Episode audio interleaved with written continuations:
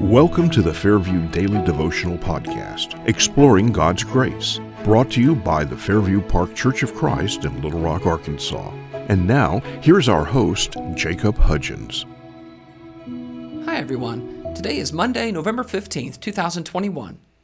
I know whom I have believed. Our reading today is from 2 Timothy 1, verses 3 through 12. I thank God, whom I serve, as did my ancestors, with a clear conscience, as I remember you constantly in my prayers, night and day. As I remember your tears, I long to see you, that I may be filled with joy. I'm reminded of your sincere faith, a faith that dwelt first in your grandmother Lois and your mother Eunice, and now I am sure dwells in you as well. For this reason, I remind you to fan into flame the gift of God, which is in you through the laying on of my hands. For God gave us a spirit not of fear, but of power and love and self control. Therefore, do not be ashamed of the testimony about our Lord, nor of me, his prisoner, but share in suffering for the gospel by the power of God, who saved us and called us to a holy calling, not because of our works, but because of his own purpose and grace, which he gave us in Christ Jesus before the ages began and which now has been manifested through the appearing of our Savior Christ Jesus, who abolished death and brought life and immortality to light through the gospel, for which I was appointed a preacher and apostle and teacher, which is why I suffer as I do. But I am not ashamed, for I know whom I have believed, and I am convinced that he is able to guard until that day what has been entrusted to me.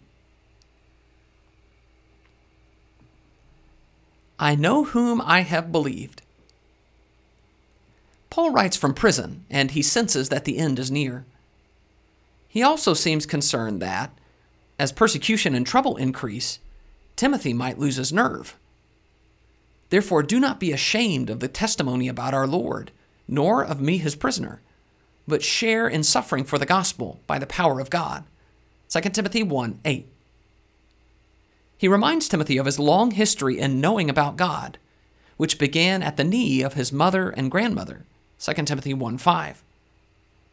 For this reason, I remind you to fan into flame the gift of God, which is in you through the laying on of my hands. For God gave us a spirit not of fear, but of power and love and self control. 2 Timothy 1 6 and 7. Renewed fervor is needed which Paul likens to fanning a dying flame back to life. God has given his people a spirit, but it's not a spirit of fearfulness and timidity. It is a spirit of strength, care, and discipline. This courage also stems from a deep confidence in the character of God. He has saved us and called us to a holy calling, not because of our works, but because of his own purpose and grace, which he gave us in Christ Jesus before the ages began. 2 Timothy 1 9. God has saved and called us of his own giving nature. We do not deserve it in any way. Yet, before we existed, God gave us the gift of his Son. So Paul is bold. But I am not ashamed, for I know whom I have believed and I am convinced that he is able to guard until that day what has been entrusted to me. 2 Timothy 1 12. I know my God, his nature, his character, his faithfulness. And so I know that he can guard me, even if I die. The wording is odd because it, it can mean that he is able to guard what he entrusted to Paul, the ministry of the gospel, or what Paul entrusted to him, his faith, and his life. Whichever rendering we choose, the point is clear God can be depended on. God is consistently gracious and faithful. He is not done being gracious and faithful. So when we take risks for Him in faith, when we face opposition or reach the limits of our ability, we can live confidently. He has given us salvation and given us a spirit of power, love, and self control. how can we be ashamed of him?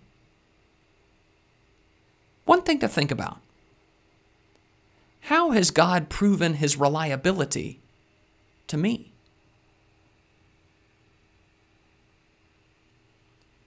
One thing to pray for a spirit of power, love, and self control instead of fear.